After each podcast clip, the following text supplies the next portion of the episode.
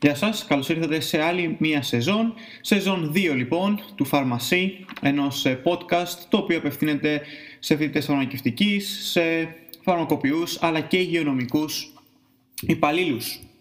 Ελπίζω να είχατε λοιπόν όλοι ένα όμορφο καλοκαίρι, όσο όμορφο μπορεί να είναι με τις ε, δυσάρεστες ειδήσεις των πυρκαγιών, αλλά επίσης και έναν κορονοϊό που ακόμα ε, υπάρχει στην περιραίουσα ατμόσφαιρα. Σήμερα θα μιλήσουμε λοιπόν για τον βήχα ε, και πώς ο φαρμακοποιός θα μπορέσει να, το, να συμβουλεύσει σωστά τον ασθενή, τι επίσης θα μπορέσει να πουλήσει ε, over the counter πάνω λοιπόν από τον πάγκο του φαρμακείου, ε, μιας και τα αντιβιωτικά πλέον δεν μπορούν να πουληθούν ε, όπως παλαιότερα χρειαζόμαστε αυστηρά πλέον μια συνταγή γιατρού.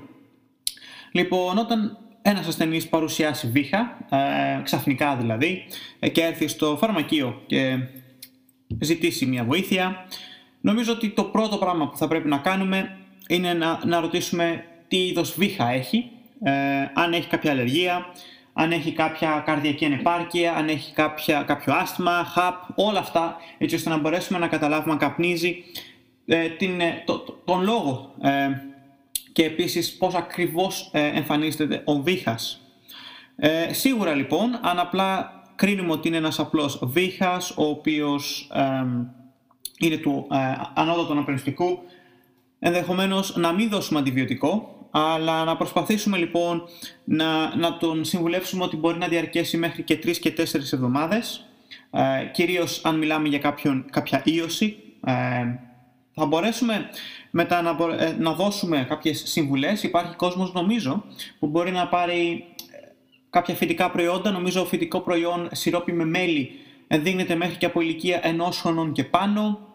Επίσης μπορούμε να δώσουμε και κάποια άλλα φυτικά πάνω από 12 χρονών και, από 12 χρονών και πάνω νομίζω επιτρέπονται. Ε, μπορούμε να δώσουμε guanifacin πάνω από 12 χρονών νομίζω και πάλι αλλά εξαρτάται ε, την άδεια που έχουν τα συγκεκριμένα προϊόντα.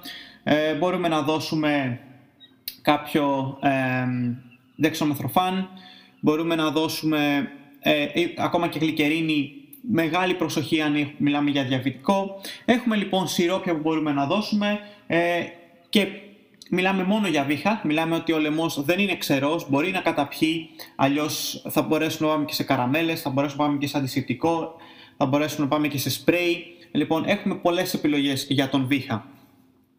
Ε, το, το σημαντικό είναι ε, να μην δώσουμε, κατά τη γνώμη μου δηλαδή, και σίγουρα αυτά είναι και τα ε, πρωτόκολλα και τα guidelines, ε, κάποιο κορτικοστεροειδές ε, είτε με τη μορφή ε, εισπνεόμενου είτε με τη μορφή χαπιού, να μην δώσουμε ε, μουκολιτικό και αυτό διότι δεν ξέρουμε ακόμα την πηγή του ε, προβλήματος. Αν δούμε ότι τα συμπτώματα είναι αρκετά ε, και είναι αρκετά σοβαρά ο ασθενής, πολύ ψηλοπυρετό, ε, δεν μπορεί να καταπιεί, υπάρχει και κάποια ενδεχομένως απώλεια βάρους, ε, όλα αυτά έχει δοκιμάσει κάτι χωρίς αποτέλεσμα, νομίζω ότι θα πρέπει να τον στείλουμε τον ασθενή στον γιατρό.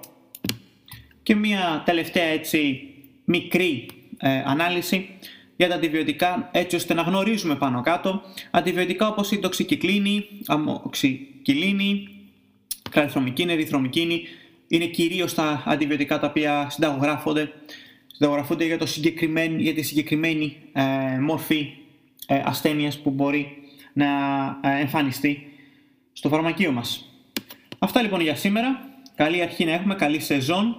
Θα τα λέμε τακτικά και ελπίζω να παραμείνετε συντονισμένοι. Περισσότερα επεισόδια έρχονται με πιο πολλά και πιο, ε, ακόμη πιο ενδιαφέροντα θέματα.